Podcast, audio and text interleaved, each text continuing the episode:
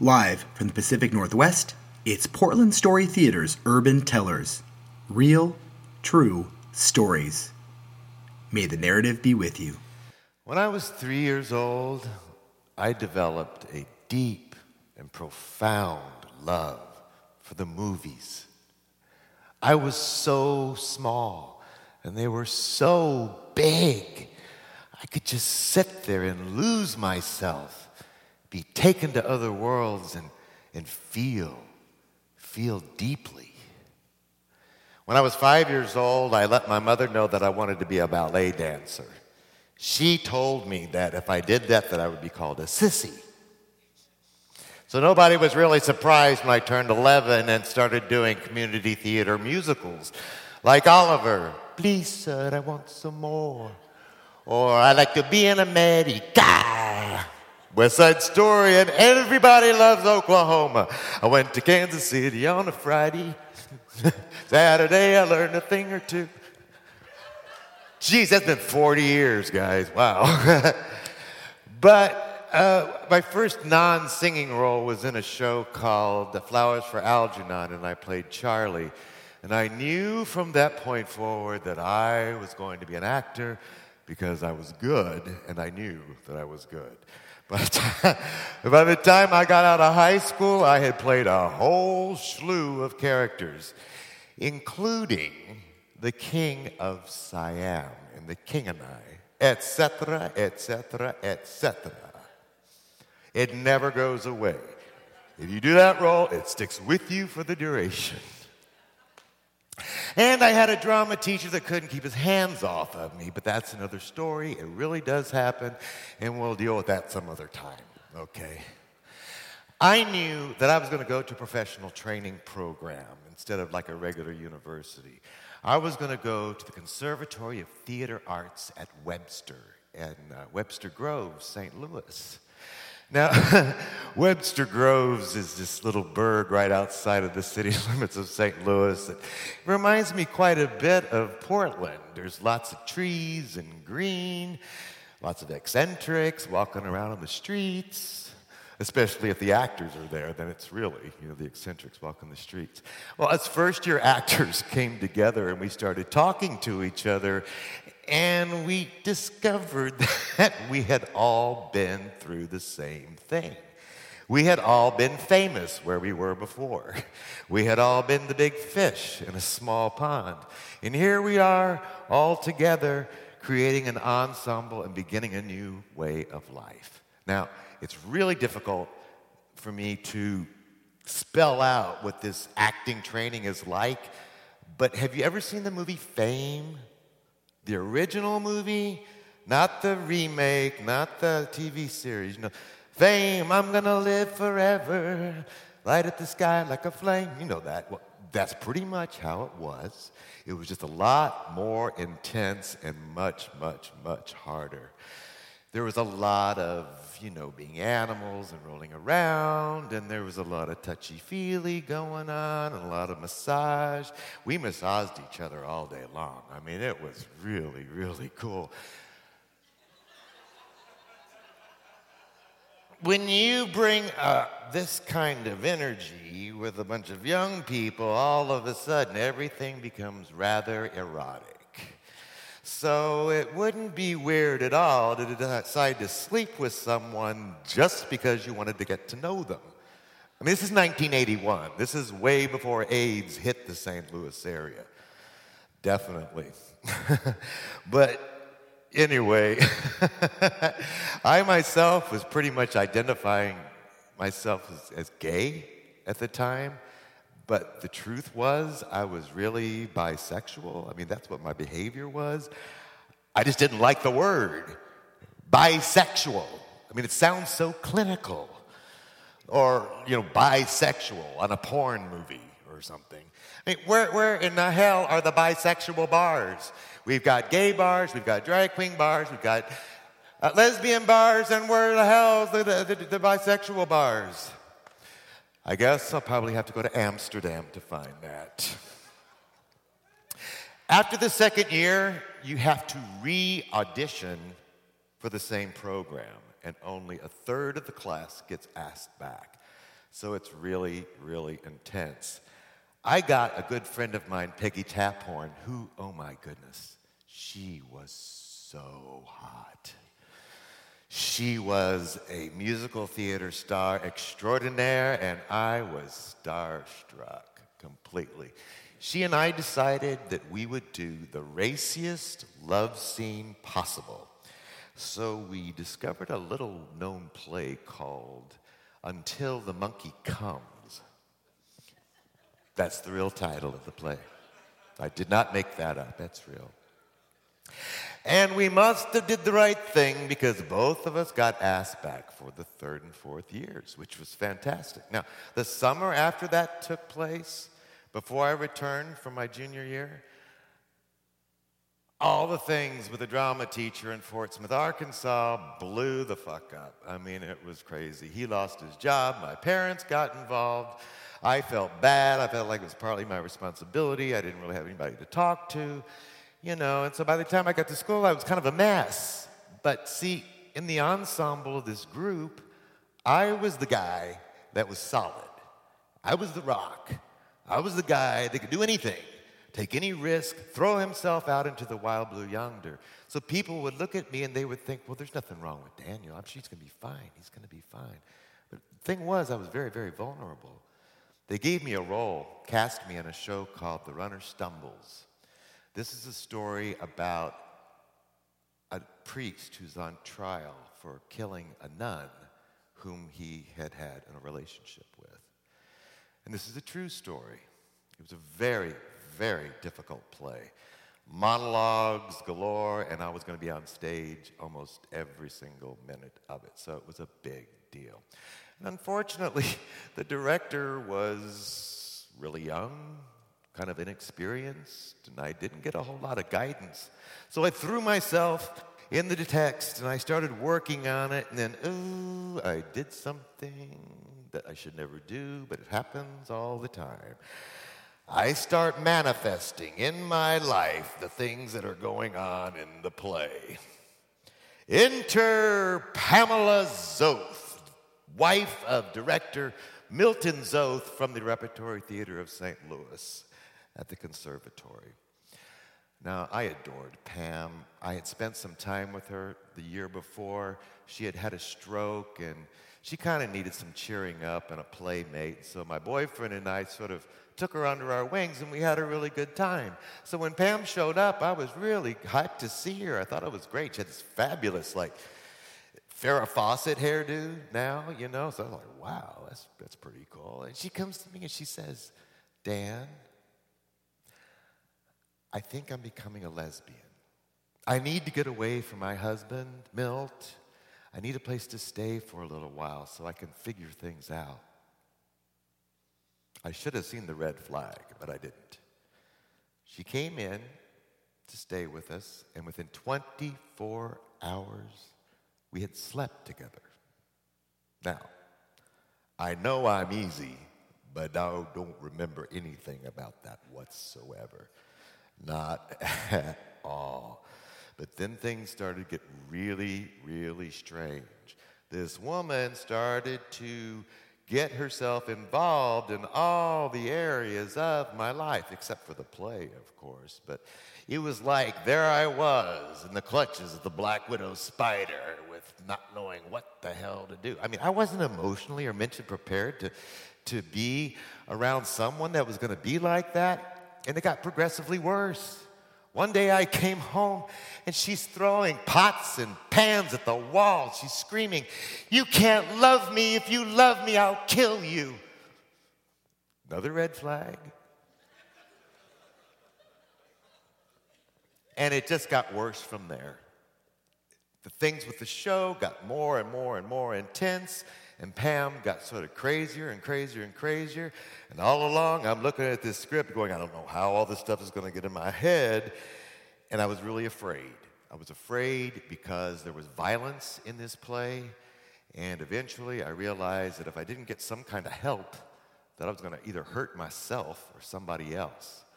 I was afraid of that. So I got in the car and drove myself to the first hospital that I could find. And they checked me into the psychiatric ward of uh, St. Mary's in, in St. Louis. And it was re- immediately I was kind of relieved. The big relief came when I got to let go of that part in that show. Ironically, the director that didn't know much, he had to end up doing it. That was pretty funny. And me, gosh, you know, I just sort of laid back. I sort of existed on Hawaiian punch and cigarettes and Xanax, you know, and it was all just kind of chill. It really was. It wasn't like Cuckoo's Nest or nothing. But I did see the ECT, the electroconvulsive shock therapy room, and that scared the shit out of me. I mean, really. The psychiatrist comes up to me and he says, Why don't you tell this woman, Pam, to stop coming to visit you for a while? She was there every day bringing me stuff food, books, whatever, you know. I was like, okay, I can do that. So I told Pam, and she got really strange and just disappeared. So I'm like, ah, great relief. A couple of weeks later, after I get out of the hospital, Pam hunts me down. I'm watching the Oscars with a bunch of other actors, and if you don't know it, the Oscars are like the Super Bowl for actors, for sure. She gets me, she drags me outside, and she says, Danny, what would you think? What would you say if I told you that I was going to have your baby? But I'm going to stay married to Milt, and you can be like a surrogate father.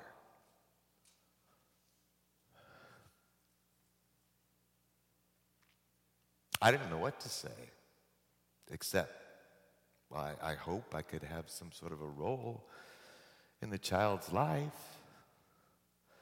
She left. Next day, I get a message on my machine Danny, if you don't come to the Howard Johnsons on Highway 44, I, I, I, I'll kill you. I got the courage, I got in the car, I went to the Howard Johnson. She was sitting there waiting for me in a booth, drinking a mint chocolate chip soda.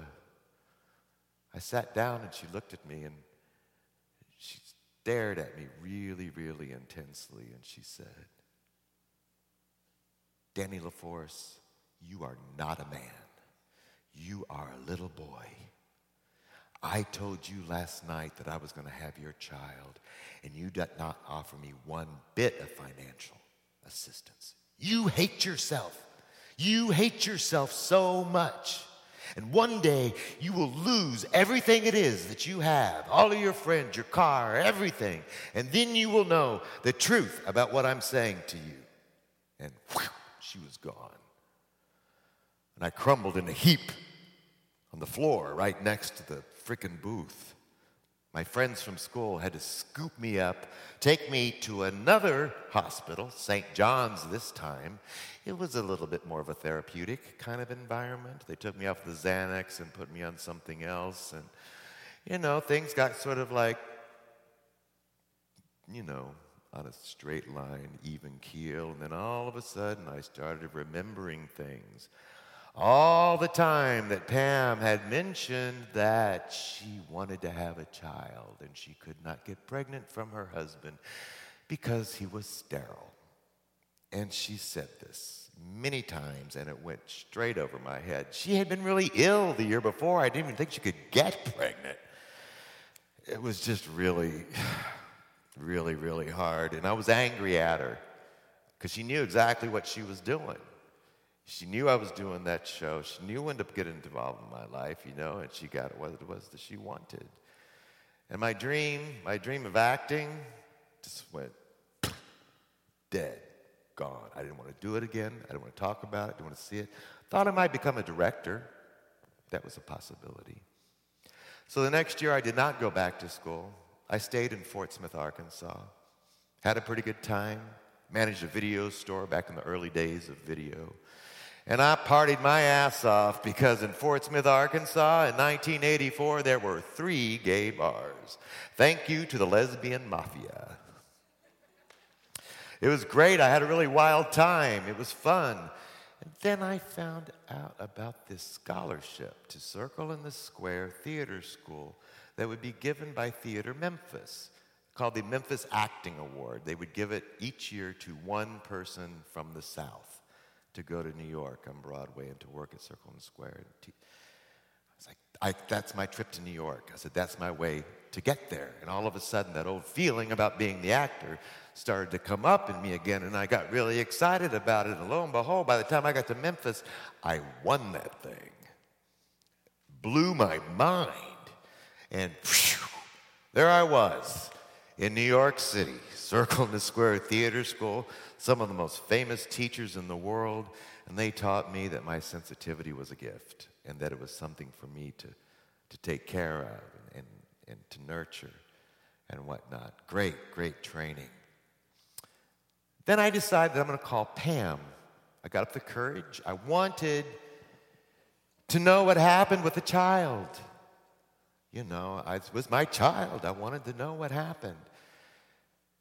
She told me that they had given the child up for adoption, that her name was Grace, and that she was adopted by a family in Kansas City. And her husband's name, Milt, was on the birth certificate. Not a good thing.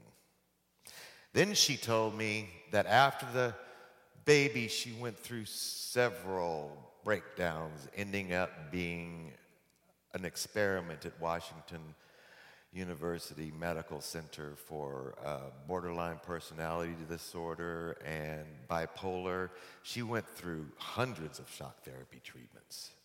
She was not the same woman that I talked to before. So, I mean, how can you be mad at, at someone that, that's mentally ill like that? You know, I just, I couldn't. But that image of that scene with her and me in that restaurant, that would play out in my mind every day the rest of my life. Then I found out I was going to do this story, and I thought, well, let me go online and see if there's anything on there about Pam. See if I can find out where she is and what she's doing because I didn't. I was kind of scared. I didn't want to like freak her out or make her mad or, or anything like that because she was so vulnerable. I looked online and I discovered an obituary from December of 2014, just last year. She died. I have no idea how, why, what was going on. The obituary didn't say much of anything. But for me, I was immediately relieved. And within seconds, I went to the website adopted.com and I put myself out there so that my daughter could find me if she wanted to. Because now I was free and clear. And that was a wonderful thing. So, Pam, I am a man. And I love myself. I love myself very, very much.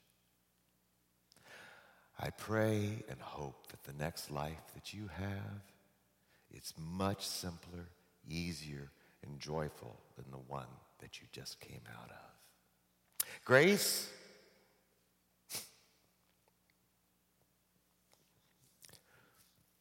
I am so, so sorry that I couldn't be there if you wanted to find me. The truth was, I was afraid that I didn't think you would like me. I didn't think that you would want to be my daughter. I was such a mess. I felt so bad about myself.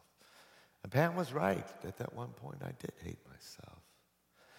So I think now, perhaps at this stage in our life, we might have something to share with each other. So look for me on adopted.com. If you're seeing this, the name is Daniel33. It should be pretty easy to find. Hmm. and as for me, well, I have an awful lot of stuff on my plate, trying to stay well and be well and happy and whatnot, but hell, doesn't everybody right now? I mean, geez, Look at what's going on on the planet. It's rock and roll time here. If we don't start taking an interest in each other and helping each other out, we're going to have a major thing to deal with here. I haven't done any acting since I moved to Portland. It's been like seven, seven, eight years since I've done any acting. Because I still love the movies, definitely. But I found the Portland Story Theater. And to me, telling stories from here is a hell of a lot more fun and infinitely more interesting than acting ever was. And the show goes on.